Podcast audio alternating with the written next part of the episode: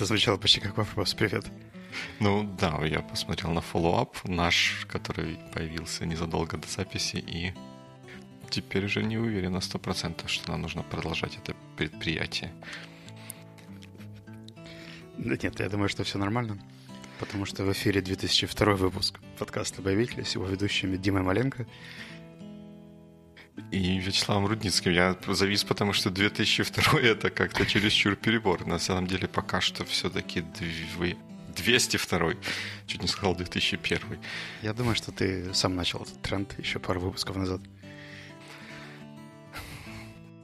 Ну, да. Мне, мне кажется, что это преувеличение называть одно единичное событие трендом, но теперь их два. Я практически уверен, что их было два, но...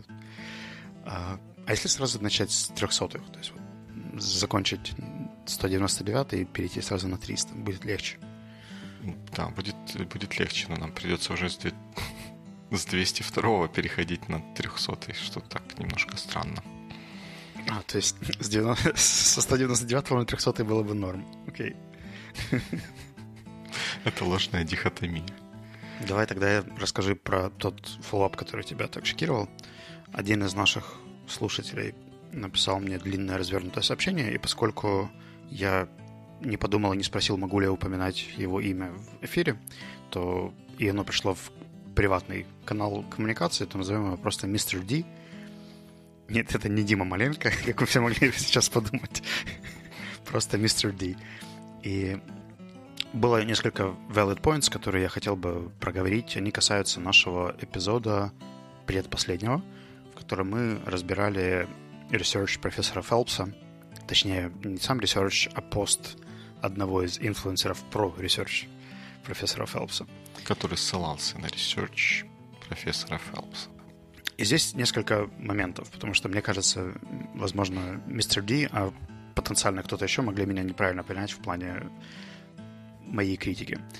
А, Уилл Фелпс действительно работает в университете сиднейском, да, в Сиднее, mm-hmm. но это не университет австралийский. Это два разных учебных заведения. В самом посте был указан австралийский университет, и мой research меня завел не туда за счет того, что я начал искать это на страничке австралийского университета, чего там профессора Фелпса, там был профессор Фелпс, но это была она, и она не занималась ничем подобным, как Уилл Фелпс. То есть это был ну, наверное, справедливо сказать, что Сиднейский университет тоже отчасти австралийский, но с маленькой буквы А. а поэтому это было confusing.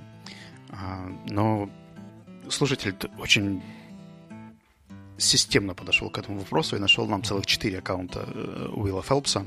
Uh-huh. Я думаю, что мы ссылки прикрепим в комментариях. Те, кто еще не успел посмотреть на LinkedIn, Research, Business и ResearchGate странички.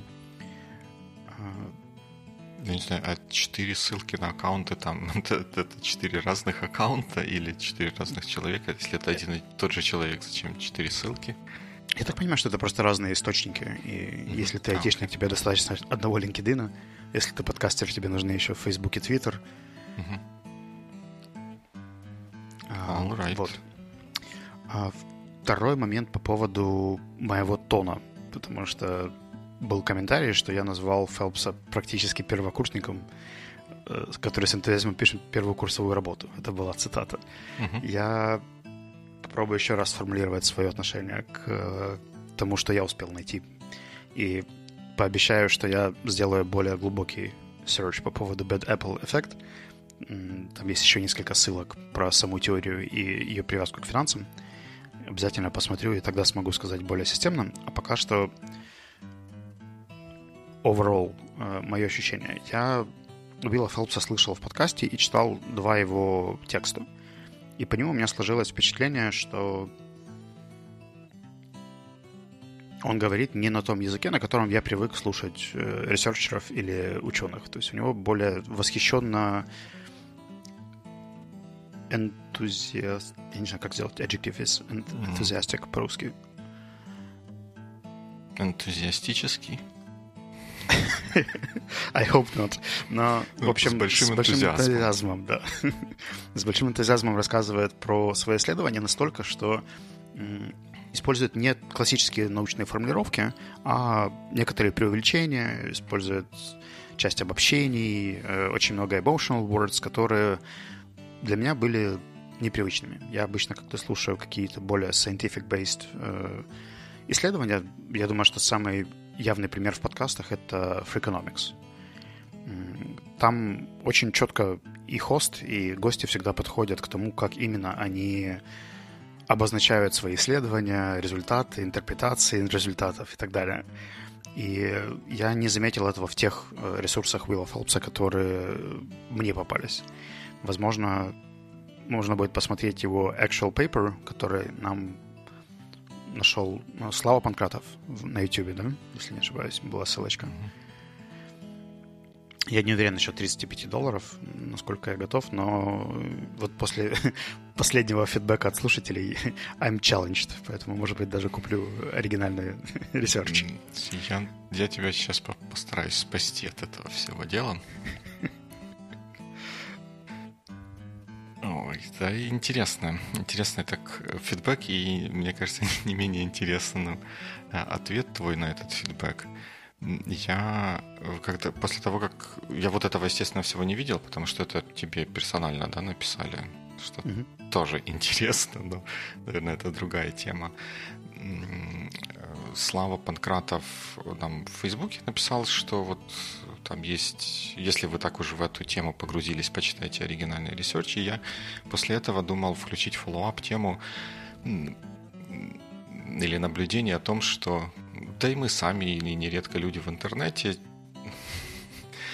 готовы других сказать, про других говорить, что вы не провели исследование, вы не разобрались в вопросе, и присылают ссылку с первой страницы, пер, первый, первый результат поиска Гугла, и почему-то считают, что мы, когда проводили вот это наше обсуждение, вот эту первую страницу Гугла, не прочитали первую ссылку, не кликнули, не посмотрели, что там находится. Но а, про вот этот фидбэк и Фелпса в виде первокурсника. Мы, мне кажется, может быть, это так и прозвучало, но э, даже когда ты пересказывал то, что ты говорил, э, оно в большей степени относилось к тому вот paper и к тому конкретному исследованию, которое мы прочитали и послушали его выступление об этом.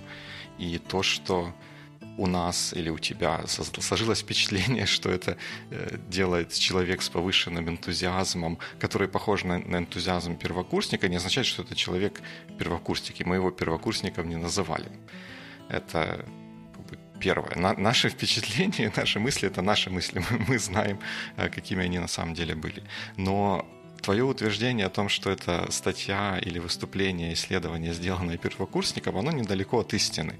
А профессор Фелпс, теперь профессор Фелпс, он а, получил степень бакалавра в каком-то университете в 2002 году и степень PhD в каком-то том же или другом университете, я не помню, вот в этих э, ссылках на его профайлы это можно все посмотреть, он получил в 2007 году. Вот эта статья, которая является ну, на сегодняшний день единственным источником такого более значимого калибра, чем рассказ где-то в подкасте об вот этом исследовании, а, она была написана в 2006 году. То есть он на тот момент еще не был даже PhD. Поэтому утверждение о том, что молодой ученый с энтузиазмом разрабатывал свою тему, оно вовсе-вовсе недалеко от истины. Ну и самое последнее, что я хочу прояснить, то что Уилл Фелпс не является автором э, Bad Apple Effect. Это такое коллективное фольклорное название, поэтому не, не весь research по Bad Apple Effect является результатом работы Уилла Фелпса. Но на, на, на сами ссылки я еще посмотрю. Мне интересна сама тема. А по поводу того paper, который стоит 35 долларов, это интересно. Подожди, подожди, про, до paper а мы еще дойдем, потому что это вот этот paper, который э, про который спрашивается, изучали ли мы вот эту статью, uh-huh. но она, ссылка на эту статью есть в notes нашего, нашего обсуждения.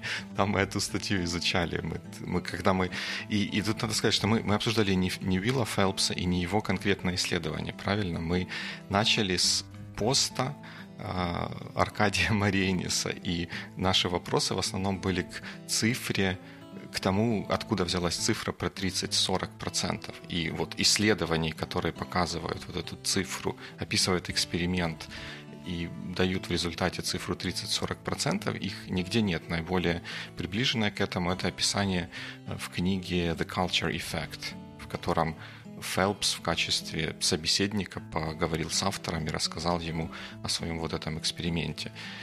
Я, по крайней мере, не нашел нигде результатов эксперимента, описанных в каком-то научном paper или даже в, не в научном, а просто в журнальном paper. Ты смотрел, куда ведет ссылка Панкратова? Да, она ведет на ту же статью How, and, How, When and Why Bad Apple Spoil the Barrel Negative Group Members and Dysfunctional Groups. Это вот этот Популярная статья. Текст. Мне кажется, мы подняли им список просмотров. Ну, вероятно. Но, но при этом, я не знаю, вот те, те люди, которые упрекают нас в том, что мы ее не прочитали, а вот сами, сами ее прочитали, эта статья, она э, может быть, я, конечно, что-то упускаю, но я, когда Слава Панкратов прислал ссылку, я ее еще раз так вот, опять же, по диагонали посмотрел, но она выглядит как мета-исследование. То есть э, он, Уилл Фелпс с коллегами прочитали много-много-много трудов различных психологов и, ну, я не знаю, как, как называются люди, которые исследуют эту тему, ну, кроме как, как психологи. И они систематизировали те эксперименты, результаты наблюдения и выводы, которые делали другие люди. Там огромнейший список ссылок, при этом э, как бы эксперимент, экспериментальных данных или каких-то таких вот эм, действий, которые, да, эмпирических данных, которые проводила бы группа Фелпса, в этой, в этой статье нет. Там есть только указание на то, что это можно было бы проверить вот тем экспериментом, которые мы, в общем-то, и обсуждали. Ба-ба-ба-бам. Не прошло и половина выпуска, как мы разобрались с follow-up ом. Ну, ну follow-up хороший, follow-up хороший, follow-up, наверное, правильный. Может быть, он не, не такой, не совсем такой, как э, можно было ожидать, но это здорово, что, что он есть, и, наверное, видишь, такие темы будоражат умы, не только наши, но и наших слушателей. Что здорово. Меня также радует, что наши слушатели могут э, пойти глубже, чем первая ссылка и, и собрать как минимум mm-hmm. целый research. Это да, очень это, это очень здорово. Я получил удовольствие, просматривая эти профайлы еще раз. Я понимаю, что, наверное, имеет смысл осторожнее относиться к формулировкам, хотя я когда почитаю про Apple Effect более подробно... Если бы такой формулировки не было, может, и фидбэка бы такого не было. We'll see, we'll see. Но Bad Apple Effect как, как таковой, да, если отвязать это от, от лидеров мнений 30% падения продуктивности, а, это тоже тема такая интересная. Можем бы как-то... Потому что я-то грешным делом думал, что начальное э, вот это вот наше обсуждение, если бы оно не вылилось в такое детективное расследование, оно было бы вокруг обсуждения вот этих психологических эффектов и как вот в группе бороться с такими людьми и что вообще делать по этому поводу. А ну, Эвана как закрутилась. С другой стороны, у нас еще есть несколько выпусков впереди, поэтому... Угу. До 2002-то сколько еще выпусков впереди? Так, один раз оговорился в эфире, и все. А, что, попробуем обсудить еще одну controversial, как по мне, тему. Я у тебя как-то спрашивал, работал ли ты в реальной жизни с системой, которая называется OKR, она же Objectives and Key Results – которую mm-hmm. очень пиарщики раскручивают как систему целеполагания для IBM и Google, э, что тоже not exactly true, но в какой-то момент это действительно было правдой. И причина моего интереса в том, что я думаю, в принципе, сейчас поэкспериментировать с OKR у себя в компании. И мне было бы интересно послушать и про твой опыт, и про то, как тебе видится в целом эта система для целей. И, может быть, заодно попробуем вместе разобраться в том, как, как это все работает, чем это отличается или не отличается от э, стандартных целей и KPIs.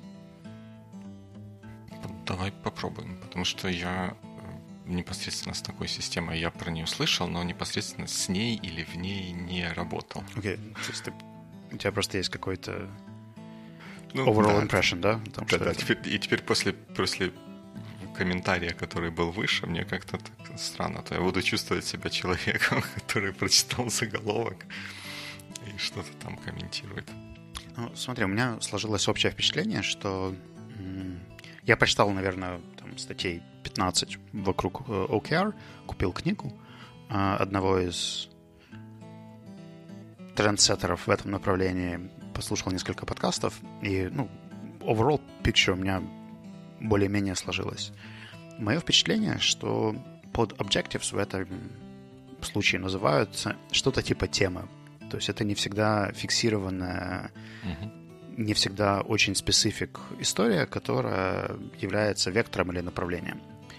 Под э, key results уже подразумеваются ступеньки или стадии того, как это можно потом будет померить. То есть если мы сделаем э, условную тему Biweekly Top One Managerial подкаст в украинском IT, э, то key results могли бы быть там упоминания в каких-то рейтингах, э, медиаприсутствие, охват аудитории, engagement и так далее, и так далее, и так далее. И еще одна штука, которая не вошла в название, но вошла в метод, это initiatives. Это те действия, которые мы предпримем, чтобы эти key results были реализованы. То есть, что нам нужно для того, чтобы достичь э, вот этих показателей. И с одной стороны, у меня есть ощущение, что вот по тем примерам, которые я смотрел, это выглядит довольно органично. А с другой стороны, блин, это очень похоже на тему либо очень generic цель и э, несколько подцелей по, по смарту. Ну, да, наверное, похоже любая система, которая связана с целями или постановкой или описанием задач, они, они так, иначе, так или иначе будут похожи друг на друга чем-то, потому что они пытаются решить примерно похожую проблему. Просто меня удивляет, что люди, которые, назовем их адептами OKR, а, утверждают, что эта система более гибкая и легче каскадируется. Э, то есть тебе проще изменить вектор всей организации, если ты пользуешься именно OKR, а не целями потому что mm-hmm. цели смартовые или около смартовые, они якобы более железобетонные, и их сложнее между собой интерпретировать. То есть, если у нас есть, там, например, общая цель повысить ревеню компании на 20%, то ее декомпозировать на то, что может сделать именно твой отдел, для этого не так просто. А если у нас есть задача роста, один из key results — это повышение revenue, и твоя команда уже привыкла, что она из этих key results должна сама ставить себе свои key results, uh-huh. то якобы заменяя шапочку, остальные команды уже знают, как им адаптироваться под это изменение. И это во многих статьях и в книге э, приводилось как ну, наверное, одно из главных преимуществ э, OKR, потому что большинство примеров были показаны о том, что если есть два конкурента, один пользуется стандартными классическими целями другого OKR, то в случае какого-то полного разворота во время кризиса э, OKR якобы оказывается более мобильным. У меня пока эта история все равно вызывает сомнения, потому что я не понимаю, за счет чего это может происходить.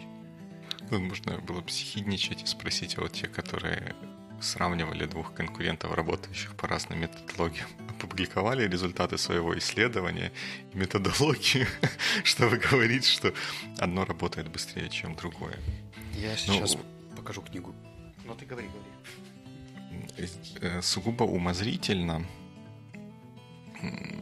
я скорее бы согласился с этим утверждением, что э, не, не то, что OKR как таковая система, а система, которая несколько уровневая, она в целом э, мне кажется более, ну действительно более гибким, и я сейчас попробую пояснить почему. Почему я так думаю? Не, не почему она гибкая, а почему я так думаю, что она более, более гибкая. Э, когда мы... Ну, оно, это будет много пересказ того, о чем ты говорил, что смарт-цели, они такие очень фиксированные, они очень понятные, и очень понятно, когда мы их достигли или когда мы их не достигли, что здорово. Ради этого весь смарт и придумывался, чтобы направить конкретно на нужное действие, на нужное усилие к нужному результату. Но в реальности э, нередко бывает так, что те цели, которые мы ставим в начале квартала или еще, не дай бог, в начале какого-нибудь полугодия или в начале года, они имеют тенденцию разойтись с реальностью на вторую неделю после того, как мы начали какой-нибудь отчетный период. И если цель просто одна, одноуровневая цель сформулирована в виде смарта, нам приходится пересобраться, если мы видим, что она больше не, не applicable, э, пересобраться, переобсудить или и перепоставить цель. Это, с одной стороны, занимает время, потому что все люди, которые были вовлечены в начальное планирование, должны быть вовлечены вот в это изменение плана. А во-вторых, мне кажется, психологически это тоже не очень здорово, потому что это подрывает ценность самого процесса планирования, потому что, ну, что, что планировать? еще через две недели, да? Да, да, да, да, да, что-нибудь да. новое. А, а, а еще хуже, если действительно вообще это вы скажете, зачем делать, если все равно через две недели все отменят и придут с новыми задачами. Когда у нас есть несколько уровневая система или двухуровневая система, мы там это не применительно к OKR, но э, можем на верхнем уровне задать какие-то ценности, к которым мы идем, какие-то там более эм, ну не цели. Визийные, там, да? Да, такие вот какой-то вижен, что будет служить стержнем, что когда что-то поменялось, какие-то конкретные обстоятельства поменялись, и нам нужно интегрироваться не с Google, а с Microsoft, не с Google Docs, а с Microsoft Office, то это все равно органично вливается в нашу цель, что мы хотим иметь больше каналов продаж. Да? Вот мы ситуативно поменяли один канал на другой, и с, как с психологической точки зрения это, мне кажется, легче переносить, потому что мы, мы движемся в том направлении, просто увидели, что сейчас лучше включить не вторую передачу, а третью там, или какую-то еще другую. И с точки зрения а, синхронизация, то есть мы, мы все равно все идем туда. Там, может быть, маркетинговые, маркетинговую стратегию нам менять не нужно, просто там слово Google заменить на слово Microsoft, то есть чуть-чуть больше, вернее, как, ну, чуть больше точек соприкосновения и э, между разными частями организации. Как- как-то так. У меня есть уже небольшое замыление насчет э, нашей с тобой истории про темы. Но я помню, что на Points, на втором событии, которое мы проводили, когда мы говорили про темы, э, если не ошибаюсь, э, Саша Бабков вспоминал про э, Lighthouse Aims. Угу. И я когда-то погуглил эту историю. Это, по сути, тоже, о чем мы говорим сейчас в разрезе Objectives в OKR. Это векторная визийная история, которая показывает overall направление для компании, и его в статье описывали как то, что подходит в, для тех компаний, которые находятся в состоянии кризиса, для тех компаний, которые работают в каком-то R&D направлении, и у них еще нет фиксированного workflow, который можно легко за KPI, то есть ты еще не знаешь, что хорошо, что плохо, и находишься mm-hmm. в таком условном поиске, либо реорганизуешь существующий процесс, еще нет четкого представления, как померить эффективность или результативность этого. И э, последнее было, если э, это highly changeable environment. То есть не кризис, но история, где все может поменяться очень быстро, и там нет смысла фиксироваться на очень четких критериях или э, индикаторах, но вместо этого понимать, куда мы хотим идти overall. И мне кажется, что вот условный Lighthouse с KPI это и есть, э, ну, в смысле, с смарт э, под целями и KPI к ним, это, по сути, есть OKR, просто более красиво организованный, и под это сделали какую-то софтинку, которая позволяет это все интегрировать чуть проще, быстрее, не разбираясь в сложных концепциях, и, возможно, как-то быстрее обучает тому команду, потому что из того, что я видел, по OKR довольно много есть коучей, тренингов, э, консультантов, которые обещают компанию быстро научить и перевести на эту систему целеполагания. Ну, такой условный адизис целеполагания. Угу. Ну, я соглашусь с тобой, что тут какой-то элемент маркетинга присутствует, но это, как мне кажется, отчасти или сродни тому процессу, когда продавать быстро, разваривающуюся гречневую кашу тяжело, а продавать рис Uncle Ben's легче, потому что у него есть простое, понятное название. Это что везде, везде говорить, выдавать сертификаты по э, приготовлению риса Uncle Ben's, а не быстро разваривающейся гречневой каши. Но при этом, ну, как, как кажется, вот эта модель, она в целом не, не лишена лишена рационального зерна, и особенно, наверное, она может быть результативна или как-то эффективно в компаниях, где есть множество множество это может быть перебор, но много звеньев управления там от SEO до, до конкретного человека, который делает какую-то То есть, условно говоря, хотя бы трех-четырехуровневый э, уровневая иерархия в компании, да, в которой есть угу. каскадирование целей, и нужно их под каждое дело да. перерабатывать, смотреть и так далее.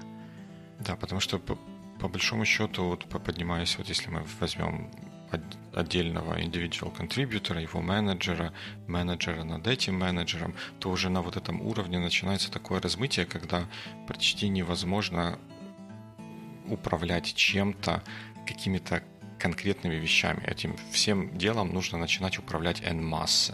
То есть вот использовать законы термодинамики, а не считать скорость каждой отдельной молекулы. И вот этот, наверное, переход э, который достигается вот этими уровнями в OKR или сопоставимых с этими методологиями, он позволяет сделать этот переход хоть, хоть как-то работоспособным, потому что, мне кажется, вот во всей работе организации вот этот вот момент, он самый Самый сложный, когда мы переходим от каких-то конкретных действий к чему-то такому вот общему на уровне, где конкретными действиями отдельных сотрудников управлять уже невозможно просто из-за их количества. Угу. Ну, самым фундаментальным из того, что я прочитал, была книга Джона Дойера, которая, как ни странно, называется OKR. О чем бы это могла быть книга? Интересно. И мне были еще полезны статьи людей, которые пытались интегрировать OKR в свою компанию, когда они имели до этого какие-то другие системы. И у меня сложилось очень острое впечатление, что люди, которые кривовато использовали э, стандартное целеполагание, потом находили в OKR э, такой Refuge за счет того, что он более организован и есть какие-то гайды по интеграции. А в классическом целеполагании их нет. И практически все примеры, которые я видел, были про неорганизованное, нелинейное, несинхронизированное целеполагание versus хорошо выстроенный, правильно построенный процесс OKR. Хотя я предполагаю, что можно, может быть где-то в организациях криво выстроенный процесс OKR, который не работает или не приводит к нужным результатам, и стандартное классическое целеполагание через Smart, которое синхронизировано, которое учитывает особенности, которое более верхнеуровневое, абстрактное и более специфицированное, уточненное для нижних уровней. То есть эти процессы, они не уникальны ни, ни для одной, ни для другой системы. Просто, мне кажется, иногда unfair, когда хор- хорошие примеры использования OKR сравнивают с неудачными примерами использования целей. В то время как, если, например, взять уда- два удачных примера и посмотреть компанию, где хорошо реализован OKR mm-hmm. и хорошо реализованы там, смарт-цели, vision, ценности в классическом виде, и вот посмотреть на их перформанс на контрасте, вот это было бы интереснее. Потому что практически все сравнения, они всегда такое... Давайте мы сравним больного с, с суператлетом. Ну да, зато если сравнишь больного с суператлетом, продавать потом суператлетические пилюли намного легче. Легче, но у меня это всегда вызывает скепсис. Я, возможно, намного mm-hmm. более скептичен к OKR, чем стоит, именно за счет того, что я не нашел релевантных сравнений. Я нашел только сравнение хромых и больных с, э, суперпрофессионалами но при этом в тех же кейсах внедрения часто пишут, что там OKR с первого раза нелегко внедрить, там, или нужно внедрять сразу на всю компанию, не, не работает на уровне одного департмента, или еще какие-то такие очень контроверсийные выводы, потому что если это настолько круто, то почему это не работает на уровне департмента, например? Потому что оно слишком большое. Чем КамАЗ не может заехать в гараж Жакушку потому что он слишком большой, наверное. Ну вот, э, говоря про, про продажи и вот сравнение с хромым и э, не очень эффективными. Вот сам заголовок вот той статьи, с которой, как я понимаю, началась, или, или это была одна из статей, которую ты в своем research е нашел? А, ну, она была одна из первых. Я прочитал сначала книгу, а, потом искал кейсы, как кто внедрял и какие uh-huh. были ups and downs и примеры. И в этой статье мне понравилась в, эм, статья из MC Today, это один из блогов, uh-huh. про опыт внедрения OKR. Сам, сама по себе статья была так себе, но в ней было очень много полезных э, кросс-ссылок, которые меня потом вывели на довольно интересные статьи. Там внизу, если не ошибаюсь, есть какой-то список референсов. Ну, тут э, понятно, что заголовок статьи, он написан так, чтобы быть хорошим заголовками, привлекать внимание читателей типа нас, но сама постановка вопроса про внедрение чего-то как в Google или в Twitter, это, э, мне кажется, уже шаг в неправильном направлении. Потому что, ну, во-первых, то, что хорошо работает в Google или Twitter, не обязательно, что хорошо будет работать где-то в другом месте. А с другой стороны, э, Google и Twitter, то, что и как они делают, 100% отличается от ну, практически любой компании, который, в которой это можно было бы внедрить, потому что компаний сопоставимых по размеру и количеству уровней какой-то иерархии с Google, Twitter. Их, вообще говоря, не так уж, не так уж много. И поэтому не обязательно, что то, что Билл Гейтс за завтраком или в первой половине дня делает что-то одно, и мы будем тоже делать это же самое в первой половине дня. Эм, Билл Гейтс как был в прошлом SEO Microsoft так и останется, а мы останемся ровно на том же месте, на котором мы были. Нам э, всем нужно смотреть и решать те проблемы специфичные, которые у нас есть. И таким образом выстраивать э, свою какую-то систему управления, в которой, в которую можно внедрить OKR или еще что-то что другое. Ну или перед тем, как э, принимать какое-то лекарство внешнее в каком-то в готовом виде, нужно ну, прочитать инструкцию, что там написано про параметры применения и какие-то возможные побочные эффекты. Я могу сказать про свой кейс, поскольку мы с этого начали. Э, почему я начал смотреть в сторону OKR. Э, так получилось, что у нас в компании сейчас есть условные N проектов э, или N продуктов. Мы вроде бы как аутсорсинговая компания, но при этом у нас есть свои внутренние команды, департаменты, которые занимаются разработкой или поддержанием разных продуктов. Например, корпоративный английский — это одна команда, воркшоп — это другая команда, assessment и тестирование это третья команда и так далее. И so far у нас с целями было так себе, то есть мы примерно понимали вектор развития каждого из продуктов, но они не были между собой сильно завязаны, и они не все показывали, как развитие того или иного контрибьютит в общее развитие Севи.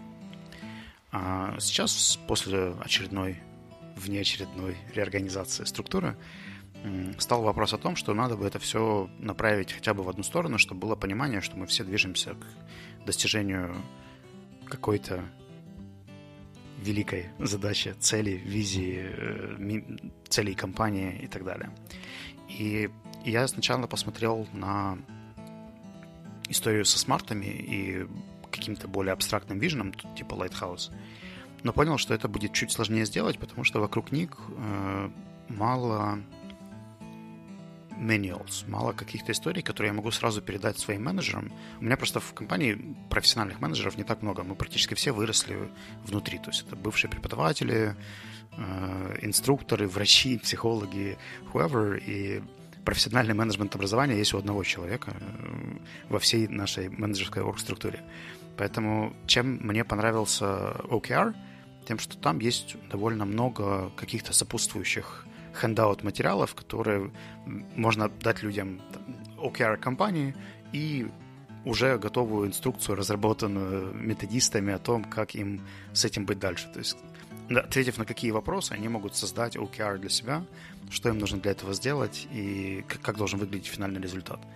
А если еще подзаморочиться, то под OKR есть несколько красивых софтинок, которые могут э, визуально еще это все показать. То есть ты туда добавляешь метрики, добавляешь циферки, потом трекаешь в них прогресс, и оно все так красиво складывается в деревце, которое показывает, как вы контрибьютите в общую цель или в общую задачу. И получается, что я пытался решить две истории здесь. Первая про синхронизацию до этого параллельных команд, которые, в принципе, наверное, двигались тоже в одном направлении, но просто вообще не понимали совместно... Не то чтобы вообще не понимали, это, наверное, привлечение, но мало видели, как их конкретная деятельность влияет на всю компанию. И второй момент — это managerial tools, которые разработаны вокруг OKR, и которых, как мне кажется, меньше вокруг более классического целеполагания. Makes sense. Makes sense. Ну, время ну, покажет, да? Да. Ну, я бы еще один, ну, не инструмент, а как бы в, в, так вот взглядом со стороны совсем попробовал предложить еще третью методику решения подобной проблемы, которая, как мне кажется, имеет область применения шире, чем там, конкретно синхронизация э, двух команд в организации, а именно э, вот эта проблема или ощущение того, что что-то идет не так, оно откуда-то пришло от кого-то. Я не знаю, был ли это ты, либо, может быть, сами, сами эти команды, которые не очень понимали, как то, что они делают, входит во что-то большое, то если провести мне как бы глобальная идея была бы в том, чтобы дать самим командам найти решение для этой проблемы. Вот они не понимают, как это движется, как это согласовано со всей компанией в остальном. Давайте поймем, как это согласовано, там соберемся один раз, второй раз зададим друг другу вопросы, еще там чего-то как-то это переварим. А теперь давайте подумаем, как нам сделать так, чтобы вот то ощущение, которое мы сейчас получили, чтобы мы его не теряли в течение всей нашей работы. И там люди чего-нибудь придумают. И есть такая теория, что то, что люди придумали или предложили сами, они э, большей готовностью будут этому следовать и это выполнять, особенно если оно таким вот прямым образом связано с той проблемой, которая, которая была поднята. Но это Правильно ли я тебя более понял, если можно, сложный. я уточню, да, как ты предлагаешь, или тебе кажется, да, что могло бы сработать, если дать время на синхронизацию природную, то есть через коммуникацию, через вопросы, прояснения, а потом когда будет определенный уровень договоренности, выработать процесс э, на будущее, который позволит, позволил бы теоретически эту синхронизацию сохранять. То есть условные там какие-то статус митинги, шеринг целей, whatsoever. Ну, в общем, то, что предложит команда, то, что им поможет э, stay in the loop того, что происходит в компании. Ну, примерно, да, только, ну, может быть, это такое сугубо синтаксическое уточнение, но такое ощущение, что в нем тоже может быть какая-то разница, что вот этот вот начальный этап согласования или синхронизации, его тоже сделать частью вот этого вот упражнения по построению процесса. Не просто, что мы сейчас это делаем, чтобы синхронизироваться и двигаться дальше, а мы сейчас это делаем, чтобы синхронизироваться, понять, понять, в чем эта синхронизация проявляется, и потом уже на основе этого построить процесс. То есть, чтобы э, не, все не закончилось на том, а, ну мы поняли, как теперь что вы делаете, пойдем сейчас делать в свою комнатку свое что-то. Всем, э, кто мне говорит, что я цепляюсь к словам, я теперь буду делать вырезку вот этого эпизода и отправлять, говорить, что нет, я к словам не цепляюсь. Вот Дима умеет уточнять более точные термины и формулировки. Спасибо. Это, кстати, отличная идея. Причем, мне кажется, что одно другому вообще не противоречит. То есть история с целеполаганием и то, что ты предлагаешь, это могут быть взаимодополняющие даже факторы. Ну, тогда где-нибудь в будущих эпизодах я расскажу, чем все закончилось.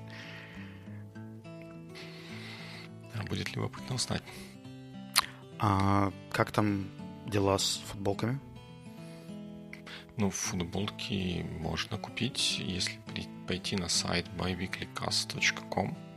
Я не буду спелить, потому что там много букв, но и так понятно, как это, как это пишется. И там есть большая, я сейчас не помню, какого цвета кнопка. Можно заказать футболку в Украине, и скоро, я надеюсь, можно будет ее заказать по всему миру через Cotton Bureau. Я не знаю, что там у них пошло не так или что где-то еще пошло не так, но я дизайн нашей футболки туда загрузил. Они должны его запрувить, чтобы можно было потом такие футболки с таким принтом заказывать. Так вот уже ну, точно больше недели, может быть, даже уже ближе к двум неделям, а то и больше, от них что-то ни слуху, ни духу. И дизайн наш пока еще не паблик. Надо будет саппорт написать.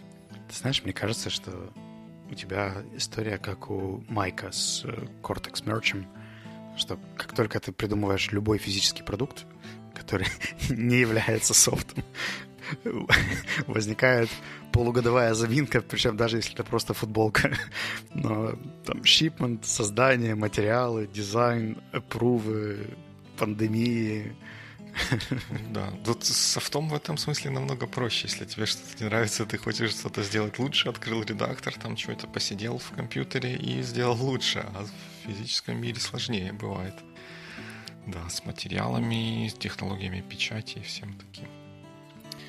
Welcome to Biweekly Merge Team. Да. Как, как, как я вот пытаюсь сообразить, как как сказать, так вот красиво, как у Грея с Майком получается про Cortex Merch, только не... не... Biweeklycast. biweeklycast.com. В общем, вот так.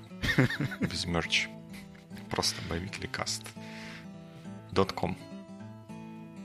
Для тех, кто не понял, .com. Именно так. Ну что ж, а на футболочке на нашей замечательной что написано? Good week. Good week информация прозвучала на правах рекламы, лицензии, но... Не, у нас без лицензии. Тут в, этой, в, в Англии есть магазины, которые продукты продают. Ну, есть такие при, привычные, как у нас, супермаркеты, разные сети. А есть такие магазинчики, ну, магазинчики на углу такие. Угу. На них на, почти на всех, по-моему, даже на всех написано off-license, ну, там off-license, там liquor, там еще groceries или еще что-то такое. То, что они какие-то продают товары без на которые не требуется лицензия. Я, честно говоря, не знаю, на какие, на продажу чего продуктового необходима лицензия тут, в Англии, но на них на всех написано off-license. Они продают алкоголь? По-моему, да. Странная история. Но тут, конечно, может быть, как-нибудь долгим зимним вечером попробовать разобраться. Ну, разобраться можно и в Украине, потому что я недавно чекаутился из отеля, и мне нужно было оплатить три счета. На еду, на алкоголь и на какие-то еще услуги на три отдельных угу. терминала. Фу. Это так прикольно, когда человек идет, у него в обнимке этих терминалов.